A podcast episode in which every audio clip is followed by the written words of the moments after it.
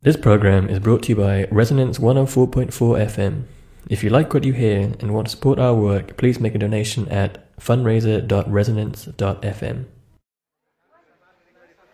don't see how I can. But how? It's impossible. I know. I said I know. Well, I'll work it. Yeah, somehow. Goodbye and thanks. What, for a measly 20 quid? No, for knowing me all these years. Still being a friend. Well, it used to be witches. At least they don't burn you. Good luck, Jack.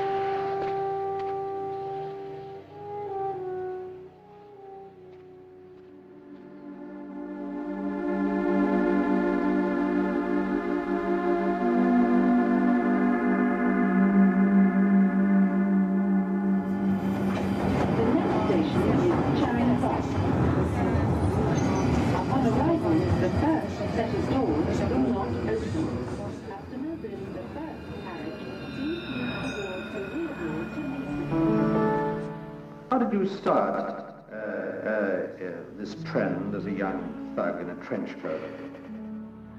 Well, you must remember at that time, in 1947, when I started, it was very fashionable to have bomb sites because there were plenty of them. Yeah. Spills were tremendously important, long before they thought of teleboys. And it was kind of fashionable. Films of violence were an immediate reaction from the war, you know. But you never were a biceps boy, were you? No, I wasn't. Yeah. There was a wonderful time when the Rank Organisation decided that I should be. That my head was too small, my legs were too long, and I was too skinny. Yeah. So they went to great expense and got these, you know, weight bars, which I couldn't move. We got the thing sent down, they came off a truck, and they lay where they were for about 6 years. Yeah. It was your picture. How would you briefly describe your part? It's difficult to describe it briefly, but briefly in a sort of capsule. Yeah. It's the story, as you know yourself, as you saw it, you know, of a barrister who's happy to marry it, but who is finally blackmailed and destroyed by a previous relationship with a man which could or could not have been a homosexual one. Yes. What crime linked an aging hairdresser and a famous star of the theatre? This is impertinent, and I may be mistaken, but do you ever receive an envelope like that containing a demand for money? They are all victims. Victims of... what? Look how he's behaving now. What's happened to his integrity? Melts to become a QC, Laura. Eventually a judge even. Is he going to sit on the bench knowing that he himself has covered up a serious crime? They're going to call me filthy names. My friends are going to lower their eyes, and my enemies say they always guessed. I don't want you a part of that Roman holiday. I love you too deeply for that.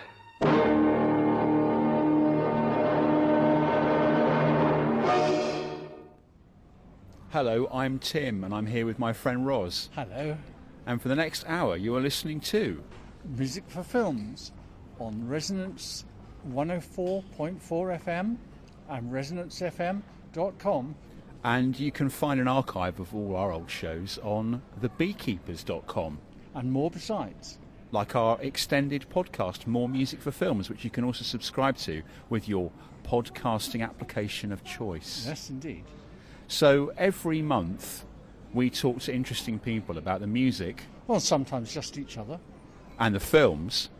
Of our past and present and future. And the music for films. Sweet strains. And this month it's May. It's a day in May. And we're talking about people who are, in many cases, gay. Yes, we're looking back at the London Lesbian and Gay Film Festival, Flair, which was in March.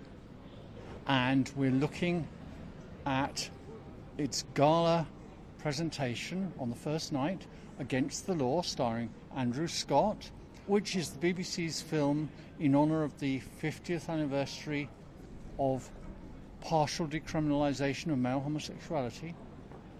And it's about the case of Peter Wildblood, a gay man who was slung into jail for notionally having sex, and who got very angry and wrote a book and then testified to the Wolfenden Committee on the decriminalisation of homosexuality.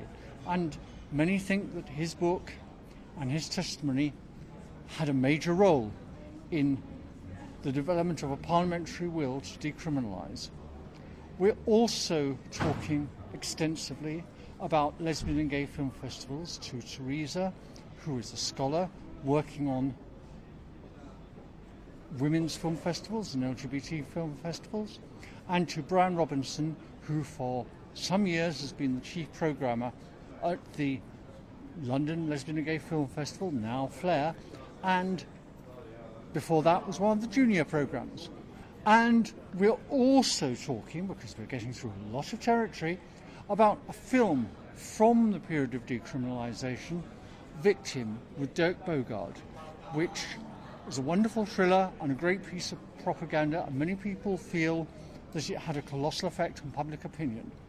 And we're talking about all of these things for ages. For an hour.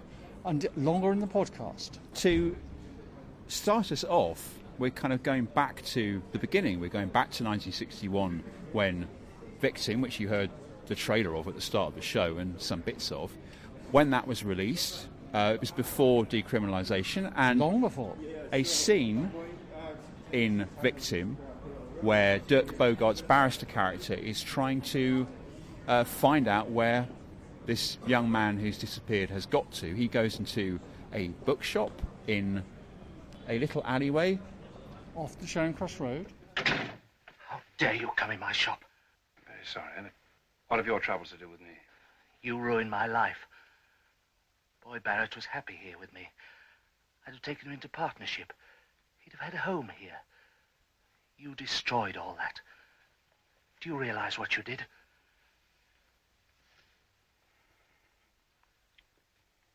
I realize everything.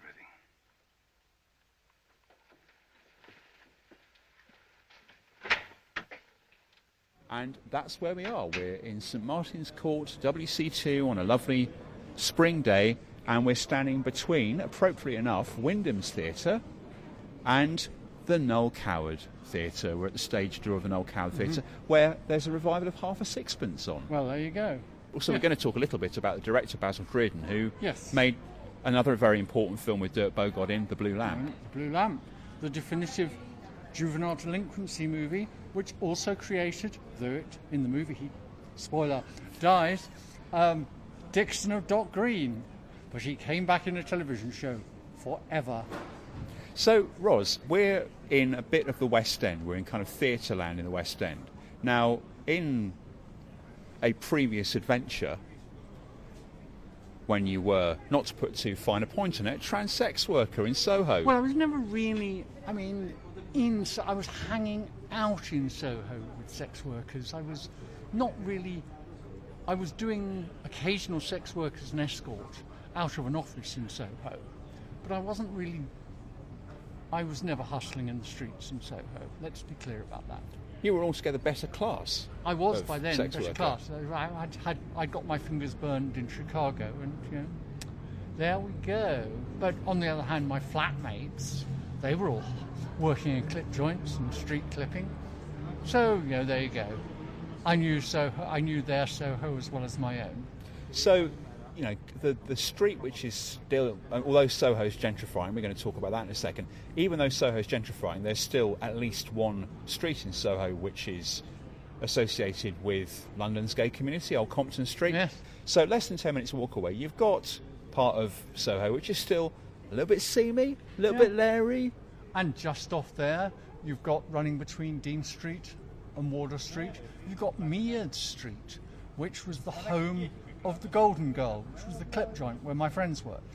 And you've had this connection between the film industry and that kind of windmill theatre, dodgy end of the entertainment industry in Soho, up that way. And less than 10 minutes walk away, this is the West End. You know, you've got David Tennant's in Don Juan in Soho in one theatre, we've got Half a Sixpence in the other. This is respectable theatre land that's here for tourists. What's the significance of St Martin's Court and this little alleyway where we are relative to seamy Soho, going back to 1961, going back to the world when it was not just criminal to be a gay man, but it would ruin your life if you were found out?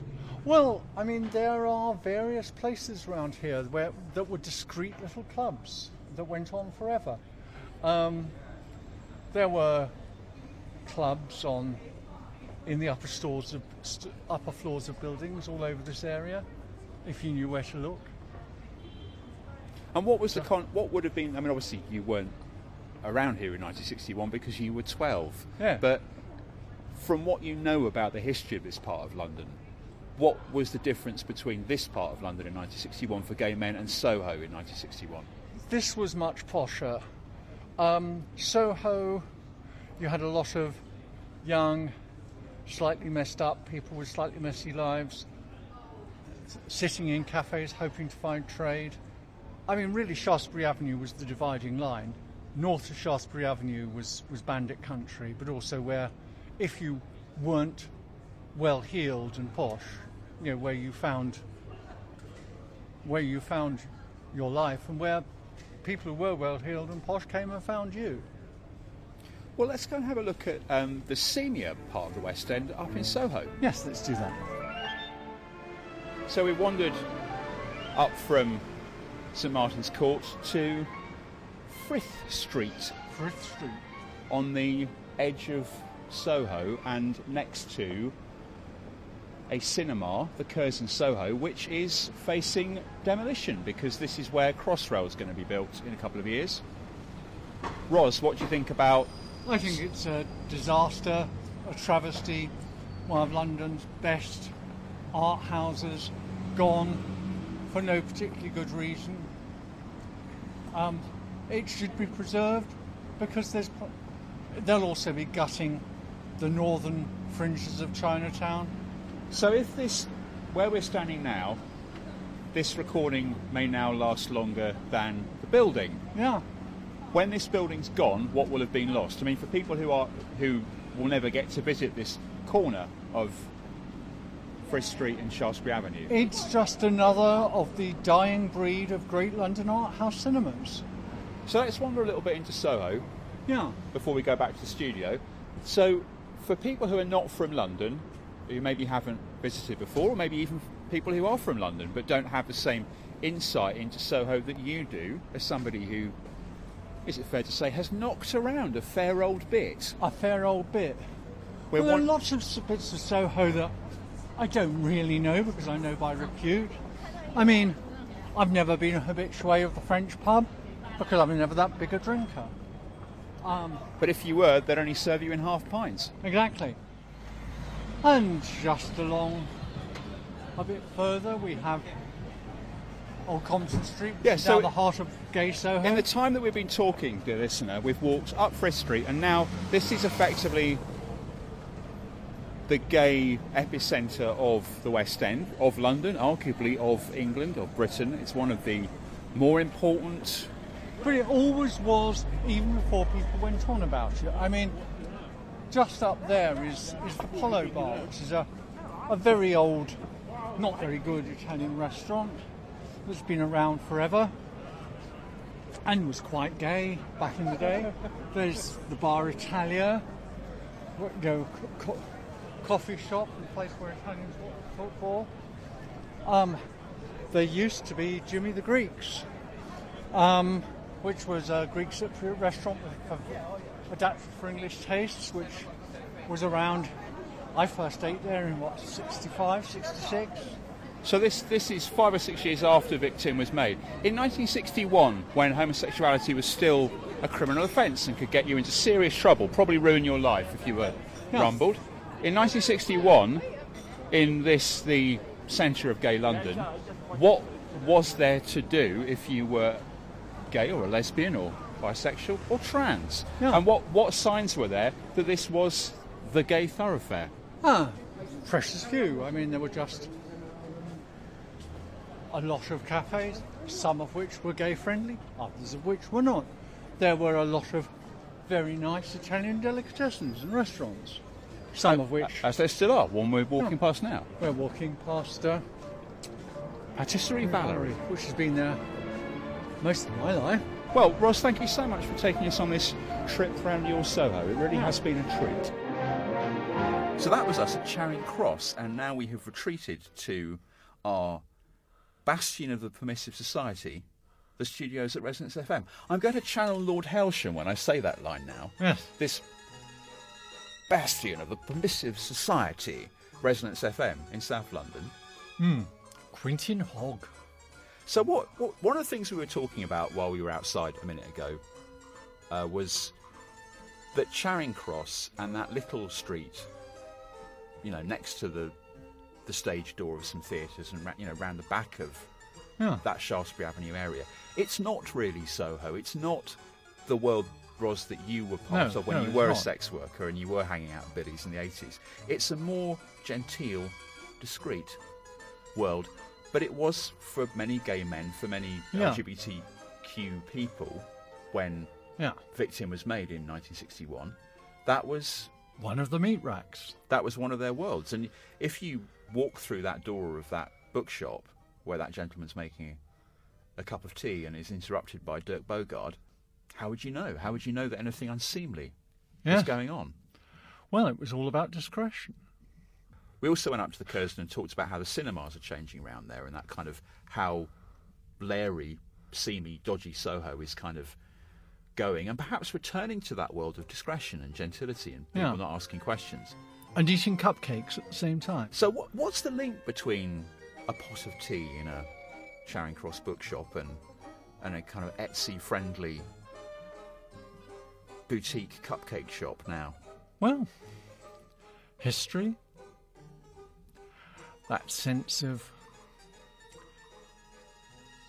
keeping calm and carrying on, of you mustn't complain. Yes, not grumbling. Not grumbling. Things are as they are. I feel that it's better to have the seediness out in the open. Yeah. Although I can remember Soho when it was still quite rough. Yeah. It was dangerous. Bad things could happen to you in Soho, even in the 80s. Mm. You know, you could be put in a situation where you had to do what someone wanted, and it wasn't what you wanted because they had power and you did not. It was not a nice place. So, I mean, something that you can hear from various sort of clips we've already played, and I've put together a little sequence that we'll listen to in a minute. But what I want to talk about before we start talking about LGBTQ London now and the importance of film festivals to LGBTQ culture is that world that we thought we'd left behind. I mean, I didn't, because I wasn't around in 1961 when Victim came out. Well, I wasn't. I was 12. That world that we thought was left behind, but in a sense, is it coming back? Well, who knows? I mean, one can see these things. One sees what's going on. I mean, you know, the fact that in a faraway country of which we know little, the Supreme Leader has announced that he will kill every gay in the country by May 26th. And that, in the same way that people are kind of not thinking that anyone's actually going to seriously call for, I don't know, a hijab ban? Oh, they will. That no one is seriously going to try and repeal the fact that gays and lesbians can now have a civil partnership and be married. Well, they actually have marriages, but they will take away marriage and then take away civil partnerships. And they will do that, if it suits them. There's this medley I've put together, which includes part of a BBC film, Consenting Adults. It also includes stuff from Hollywood UK, Richard Lester's series about British filmmaking in the 60s, and also a two-part arena, very, very good two-part arena, about Dirk Bogarde and Dirk Bogarde's memoirs. And it includes this sequence that we'll start with, where Sylvia Sims, who plays Dirk Bogarde's wife in Victim, is watching perhaps the most famous scene, which Bogarde wrote, where he opens up and confesses to his wife the fact that he has feelings for this young man. So we'll listen to that. We'll listen to these other sequences. But the thing in putting these clips together that really interests me is this issue of class. Yes. So did you. Sylvia Sims played his wife, Laura. Look at the picture. There's as much pain in your face as there is in his. You were attracted to that boy as a man would be to a girl. I don't suppose he had to choose this film. He must have been offered other things. But he did choose it, you see. I can't stop. I love you too much to stop. I thought you loved me. If you do, what did you feel for him? And he obviously felt about it very passionately, because in the scene... You won't be content until you know it was terrible. Until you ripped it out of me. And deeply moving. I stopped seeing him because I wanted him. Do you understand? Because I wanted him!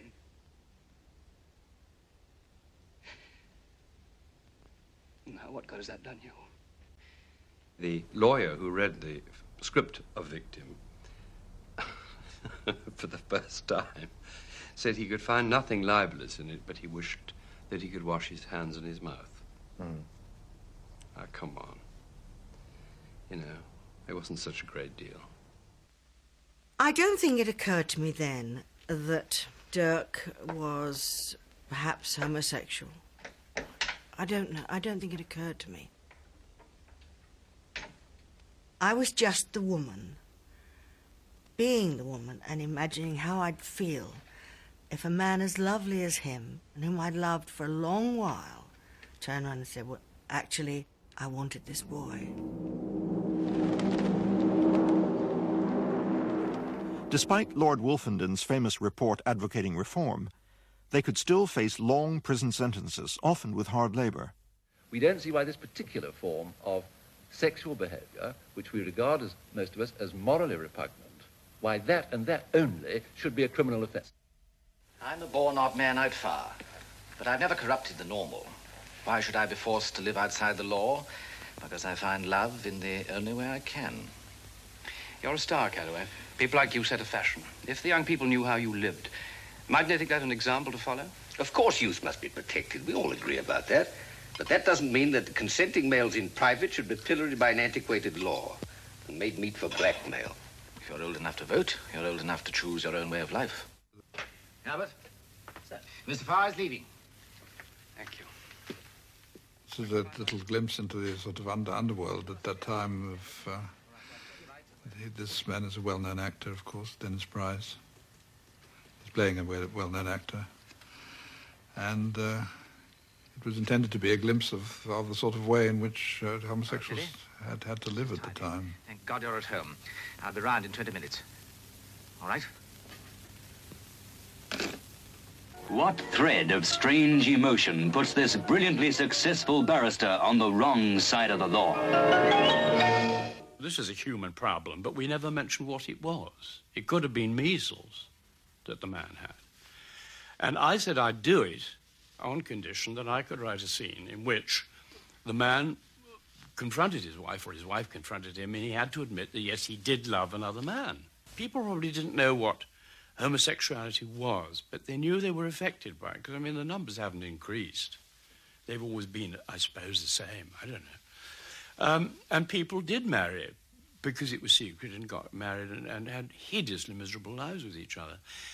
And the words must have been familiar. Mostly, of course, the word queer meant that you had a bad stomachache, or you got flu, or you're a bit queer today.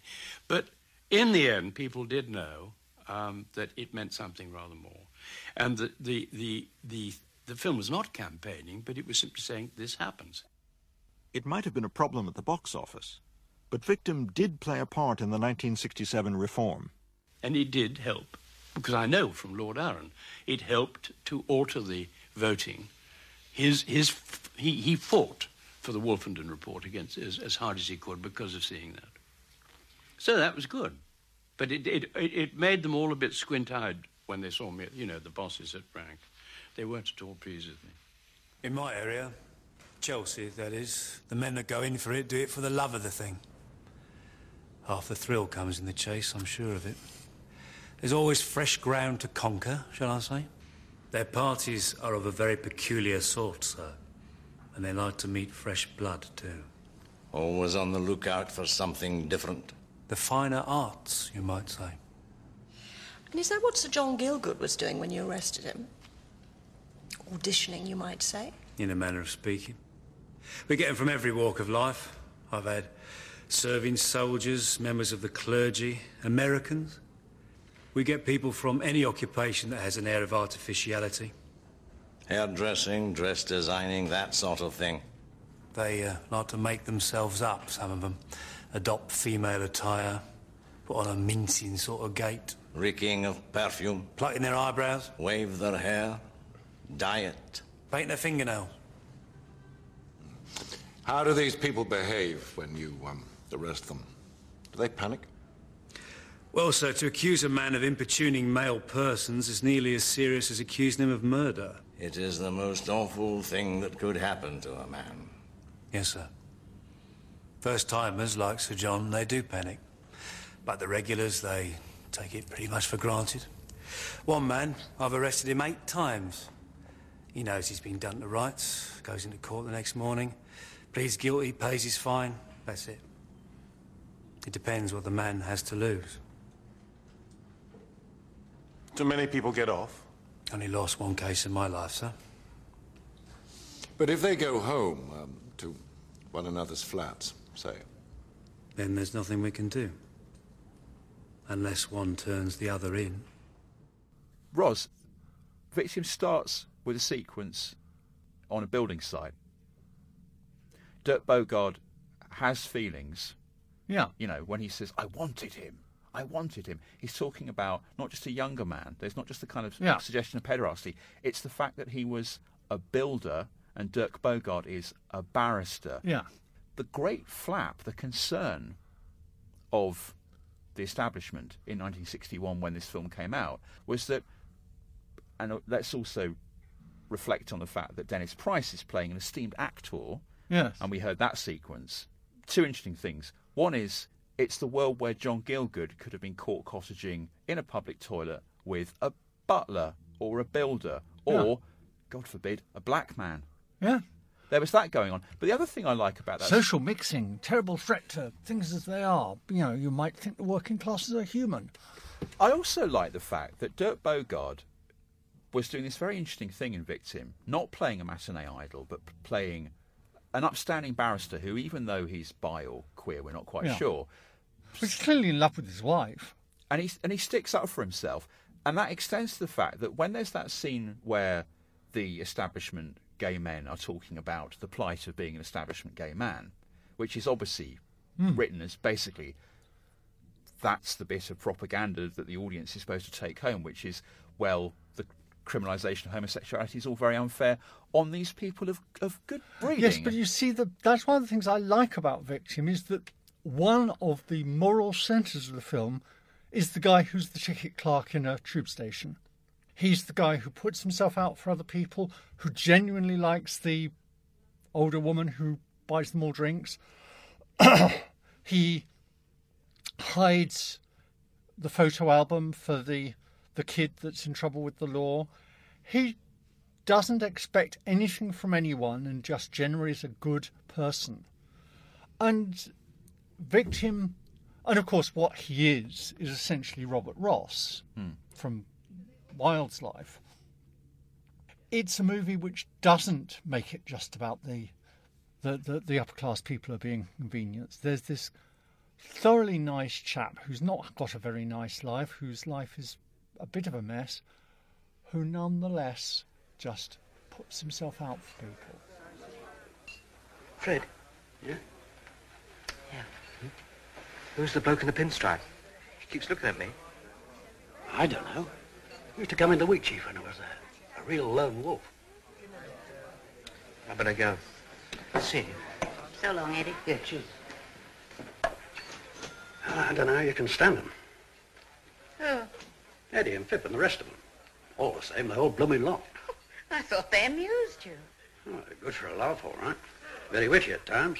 Generous, too. I hate the bloody guts. Hey! Well, don't look at me like that.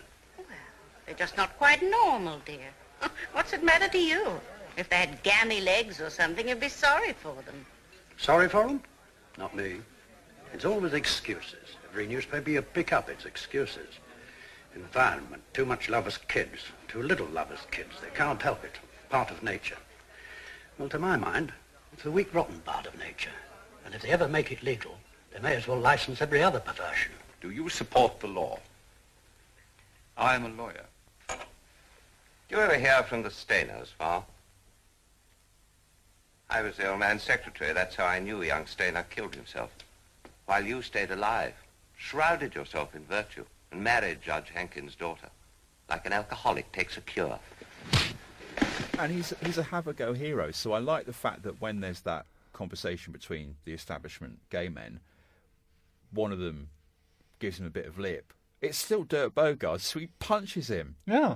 He's still, he's not a matinee idol, Dirk Bogarde, but he's still man of action, Dirk Bogarde, even though he's a gay or bi barrister. Yeah. They're both admirable. Both him and this guy he hardly knows that his life interlocks with. So something else, leading on from Dirk Bogarde punching somebody, is Victim is beautifully crafted. It does the London of that time perfectly. You know what things looked like, and it's this incredibly broad social panorama in the context, yes, of this propaganda film, but also this very tight thriller. It's a good thriller. Where you actually don't know who the bad guys are. There are great red herrings. There is this guy who seems to be all right, but is actually a quizzling. A lot of the films that we are trying to highlight or encourage people to reflect on are good, honest, hard-working films that just do their job. Yeah. And it's not that there's nothing wrong with that. That's a good thing. That's a good thing. Victim would not be as good a film, and it's a great film. I mean, I hope people listen to this show and go and watch Victim. You really, really should. It's all online. Watch a beautiful film lovingly restored, please. Yeah. But if you can't afford that because the Blu-ray is quite expensive, you can find it online.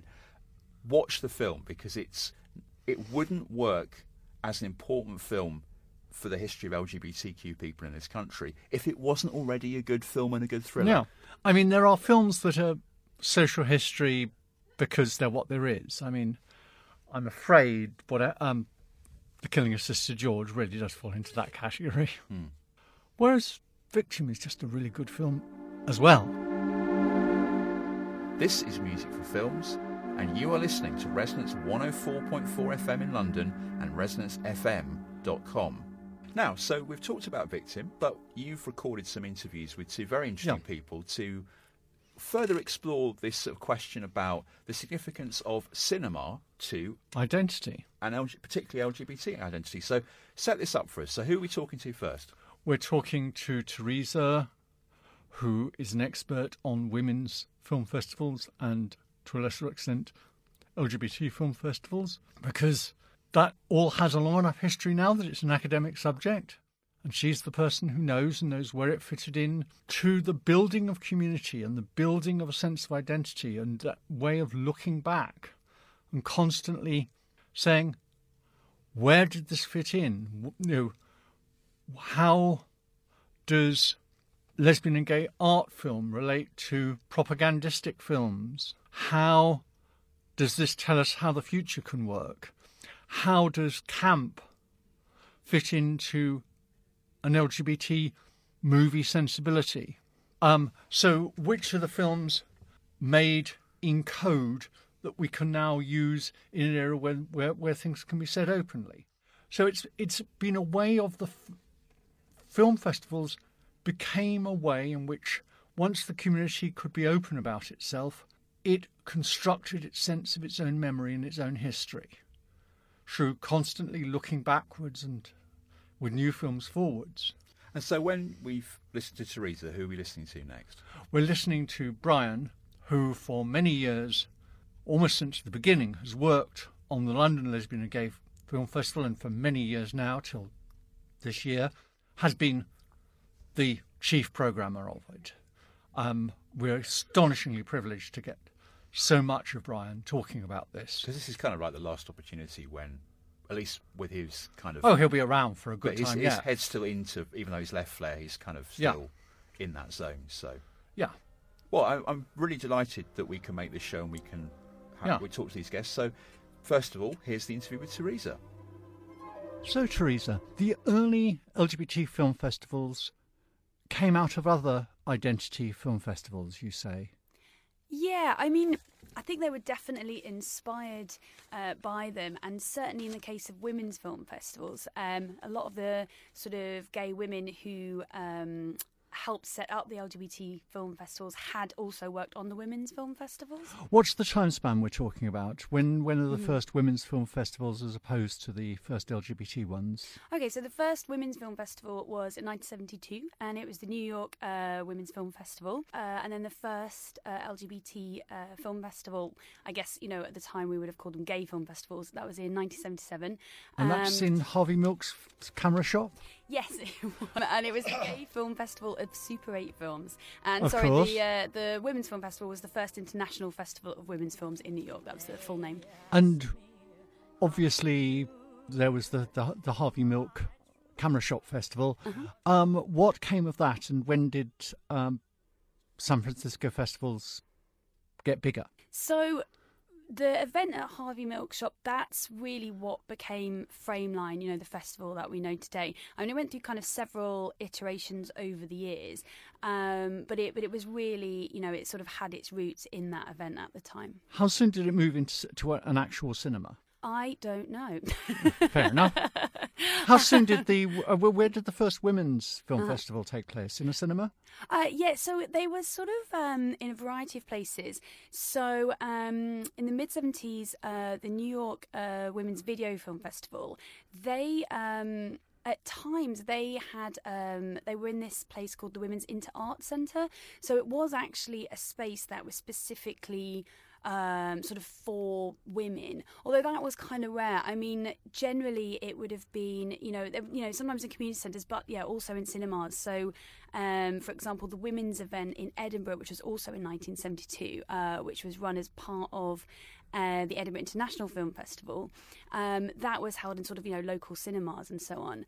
Then you've sort of got the Toronto Women's Film Festival, which was also later in 1972, and that was held in the St. Lawrence Centre, which at the time was, you know, a building with, like, you know, it was really high up in the cultural hierarchy in Toronto at the time. So there was a real range of locations, actually. How much lesbian content would there have been in those women's film festival, given the controversy between straight and lesbian feminists in that period? There was some, but there's also, you know, we also have kind of accounts that suggest that, you know, ultimately some women really did feel so queer women really did feel a bit excluded, and so it was many of these that then went on to help found, you know, run the LGBT film festivals, because they'd had experience of doing that. Because contextually, that's the whole period of people like Betty Friedan denouncing the Lavender Menace. So, I mean, I think initially there was this idea that, you know, the film festivals would, you know, appeal to all women, and there was certainly efforts that were made. You know, there were sort of programs and films devoted to sort of, you know, sort of lesbian identified filmmakers and lesbian themed films, and what was I going to say? So there was contact, and there were also programs that, you know, tried to sort of show films by women of color, for example. But yeah, I mean, ultimately I think what happened is that the film festival sort of, they went down the route that so often happens, which is that, you know, they were predominantly run by white middle-class women, although not exclusively. I mean, they were more diverse than you think. To what extent did they run experimental film as opposed to mainstream narrative features? Well, they were really, really mixed, and that was something that did spark some criticism. I mean, so the New York event, so the first event in you know, early 72, or sort of mid 72 actually, I mean, the programme was massive. I mean, there was something like, I think it was over 200 films or something. Good Lord. Yeah, I mean, it was absolutely huge, and that included slideshows as well. And it included things like Machen in Uniform from the 30s, Dorothy Artsner films from sort of the 40s, and then kind of experimental work by people like Maya Deren, Gunvor Nelson, and then sort of, yeah, just sort of kind of more DIY, I guess, stuff that was also being made. So, it, you know, the programme was huge and really varied. So when people did the show in Harvey Milk's Camera Shop. What was the programme, and how much of that was there, or was it just an evening? As far as I know, that's actually going to come up in the next chapter, which I haven't properly researched yet, but of my thesis.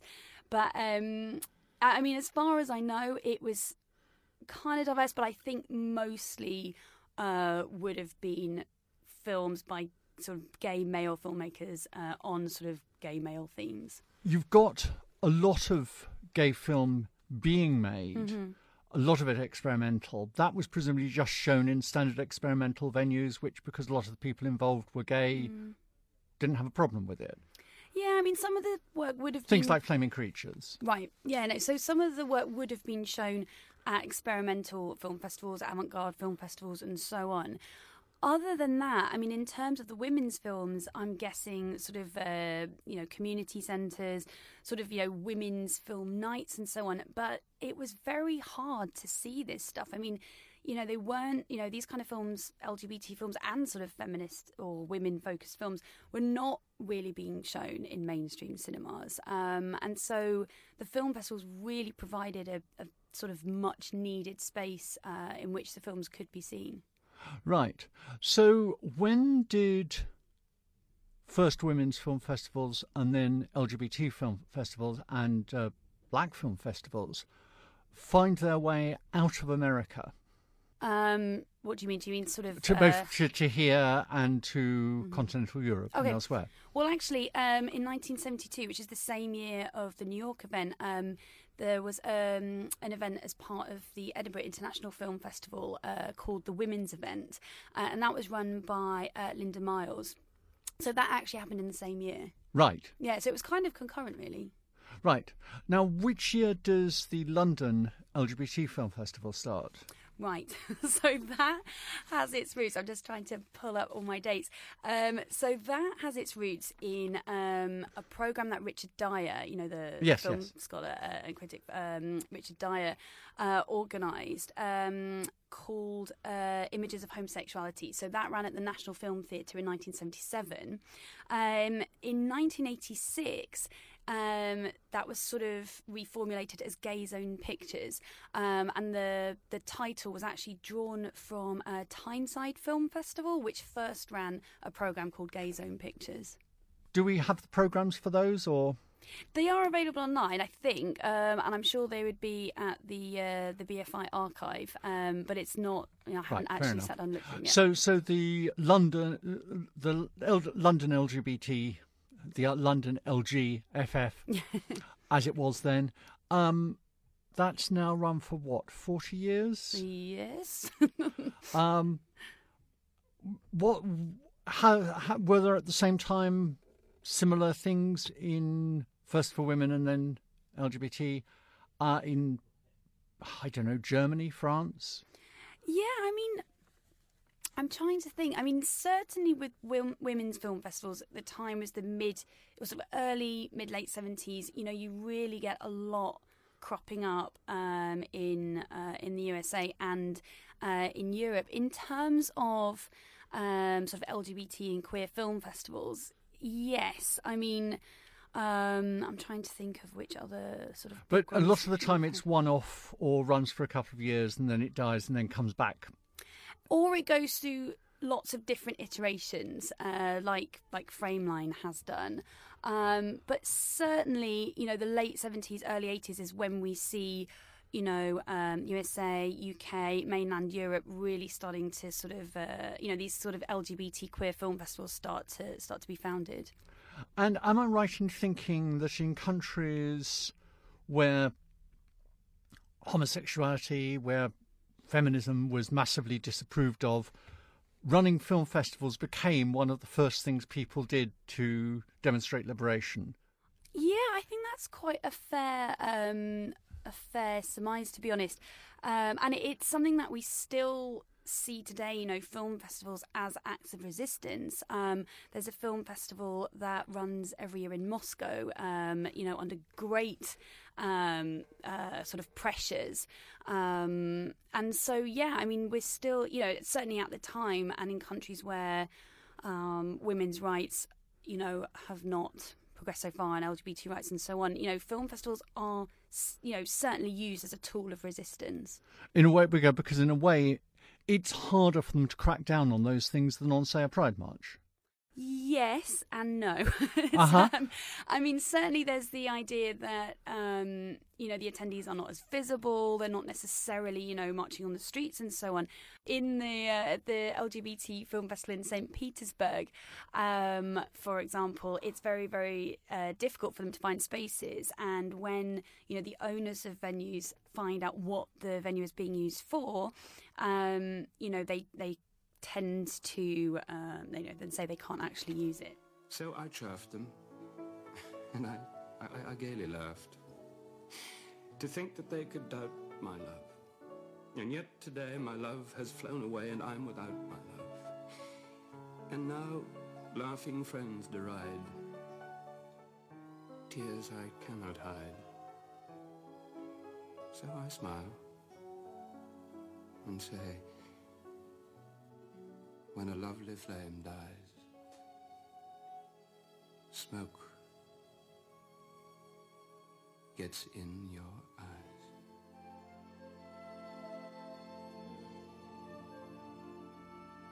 So, Brian, how long have you been programming the, what was then the London Lesbian and Gay Film Festival, and has been gone through at least a couple of names since? I've been a programmer at the festival for, I think, 18 years now, but I first set foot in the building in 1976 when I was very excited, and I thought, this is a place I want to belong. The following summer, I went to a season of films called Images of Homosexuality. The Richard Dyer season, which I think it's not too far-fetched to say that it changed my life, that I thought, oh, this is something that all big cities have, queer films in abundance. I didn't realise it was one of the first of its kind anywhere in the world. What was on that programme? It was a programme of 35 films, and it had things like Fox and His Friends. There was a Chinese epic about a warrior princess whose name entirely escapes me. It was 40 years ago. I know. And I'm struggling to remember anything than a kind of excited buzz of being in a cinema with lots of people who were queer. Well, quite. I mean, that's one of the interesting things about film festival, LGBT film festivals, as it is about all identity-related film festivals, is that just by being there, they're a site of resistance. I think certainly in 1977, the world was a very different place, and there weren't that many places, apart from bars and some clubs, that you could go and see large numbers of people. But to walk into a bar takes a certain amount of courage, and also you've got to be interested in alcohol, and usually your motive would be in picking somebody else up. But the joy of going to a cultural event is that there's no pressure to do any of those things, that you're there to experience the drama or documentary, and you can talk about it afterwards. Yeah. And so you started off as a punter and graduated to being a service provider. Well, very soon after, in fact, when I went up to university, I phoned the British Film Institute and asked what gay films they would recommend. And they had a hireable library. And so I set up a gay film society, really the following year, and have never looked back. I've always seen myself as a sort of gay cultural entrepreneur. I really privilege the spaces that are created by people, in whether it's in cabaret or theatre or dance or music, that's queer. Mm-hmm. Because people do think, oh, in the era of Will and Grace or Graham Norton, what more do you need? But there's a universe that we need that we are not properly served. Yes, I mean, it's absolutely necessary to create structure, because structure makes resistance possible. And I think people do have the illusion that everything is available online and the internet is the answer. But I think there's something very powerful and motivating about being in a room with other people. It's like going to a church where you're worshipping from the same hymn sheet, very mixed metaphor. Yeah. Well, this is true of all cinemas. I mean, this is a theme that this show endlessly recapitulates, is the idea of cinema as a sacred space. Well, it is a temple, and we are its worshippers. And I suppose what's really good about the festival is that there's a kind of really shared understanding of why we are there. And people do take away many different things from them. But it's a very powerful bonding thing. I mean, the original Latin derivation of the word religion is, of course, ligio, meaning a bond. And I just feel that bonds are being created. And it's not along the lines that you would necessarily think, that it's not just the young and pretty talking to the young and pretty. It's different ages, sexualities, orientations, political affiliations. They find bonds. They asked me how... Well, I loved Dirk Bogarde, I have to say, as a child. One of my most memorable viewing experiences, I don't know if it's appropriate for us to go into Victim now. Oh, absolutely. I can still remember the utter silence in the room when, on the television, it came up the words... Far is queer. And I was absolutely mesmerised, and I was so worried for the beautiful Dirk Bogarde, who I really adored. And many years later, just after his death, I did a season entitled Two Stately Homos, one celebrating Quentin Crisp, the other Dirk Bogarde. And I was informed that some members of the BFI were absolutely up in arms, that they disputed the fact that Dirk Bogarde was a homo, in spite of a lot of evidence that there was at the time, although none from his own writings, sadly.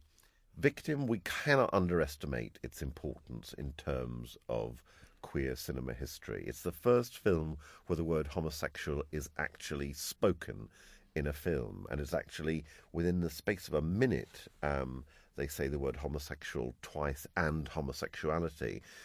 And there'd been films where there were relationships, there were looks, there were kind of hints, there were nods, there were nudges and winks.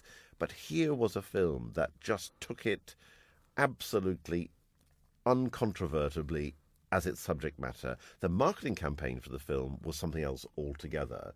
You could have seen every single poster, read the press book, and read lots of articles about Victim without knowing what the blackmail issue was. And it's very interesting that it started off as an X, and in its journey through the British Board of Film Classification's history, that it is now, I think, classifiable as a 12, which not many films have gone from an X to a 12. It's a film that's very interesting for its trajectory through the censorship system, because it took 5 years in the research and writing, but many months of negotiations with the censor, who was quite new in the job at the time, and the writers, Janet and John Green, had several very nice lunches with the censor to discuss the plot and what would happen. And they had lots of correspondence before it was officially submitted. And they were able to get away with quite a lot that other films hadn't at the time. There'd been a couple of biopics of Oscar Wilde, which nodded towards the facts of Oscar Wilde being a homosexual, but you weren't exactly sure what he'd done with Alfred Lord Douglas unless you really already knew. And there's a letter from the censor to the production team saying, I really think there are too many queers in this film. We don't want to give ordinary, decent people the notion that there's too much of this stuff going on. and he insisted that they take out a young person, that they didn't want young people to get the notion that they could be queer or that it was something that should be encouraged. Maybe we should talk a little bit about Against the Law. Well, we were coming to Against the Law. We have a little time. But yes, Against the Law was the first night gala at Flair this year. It's an account of the Peter Wildblood, Lord Montague of Bewley and other person trial, which led to Peter Wildblood very bravely writing his book Against the Law, and also to his testifying openly about his homosexuality to Wolfenden, to the Wolfenden Committee, which recommended partial decriminalisation. It also includes a lot of documentary footage of survivors of that period, now then very young men, in most cases now very old men. And it features an absolutely stunning performance by Daniel Mays. I think it was a great way to open the festival, and it kind of heralds some of the riches that are to come through the summer of marking the 67 Act. It's very, very well written by Brian Phillis, who you may know from An Englishman in New York. Yes. And I was nervous when I heard about this mix of documentary and drama. But actually, I think they illuminate each other. Yeah. Is that when you have a scene that you think, oh, maybe this is a little bit far-fetched, and someone actually gives you their testimony of living that experience. And one of the co-producers of the film was the Wellcome Foundation, and they were particularly keen that accurate details of things like aversion therapy were gone into with absolute clarity and truth. Yes, I mean, that bit of documentary footage was absolutely terrifying, because people tend not to realise just how brutally aversion therapy was used. People would be forced to empty their stomach and their bowels and lie in filth, often for days. And it's a huge effort to really cast your mind back to, I mean, it's almost like kind of Nazi torturers, that, and one presumes that the people had the best interests of their patients at heart, and medical profession perhaps, but it just almost beggars belief that this was commonly done. I read a very moving account by Tony Warren in his autobiography about it being done to him. Mm. But the graphicness and the horror really do show how far we have come. Yes. And how wonderful it is that both medical opinions and the law have changed so radically.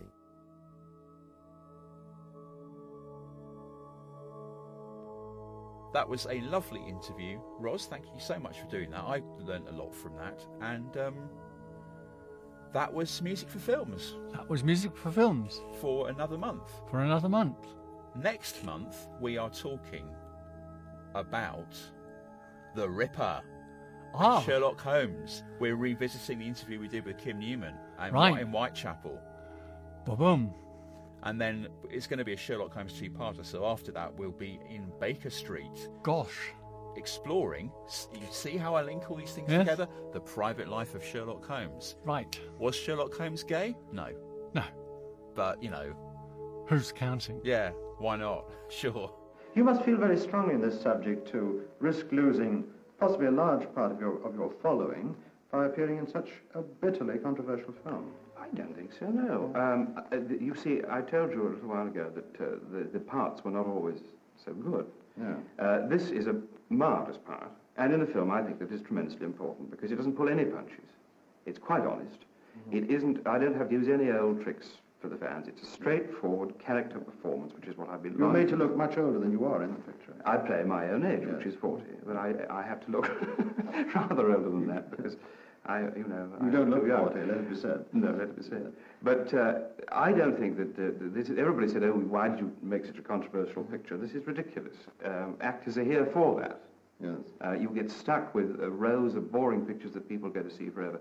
People will go and see this film, I'm quite sure, and thoroughly enjoy it, or be distressed by it, but they will be moved somehow by it. You've been listening to Music Films on Resonance 104.4 FM and resonancefm.com. And you can find an archive of all our old shows on thebeekeepers.com. Often with massive extensions and annexes.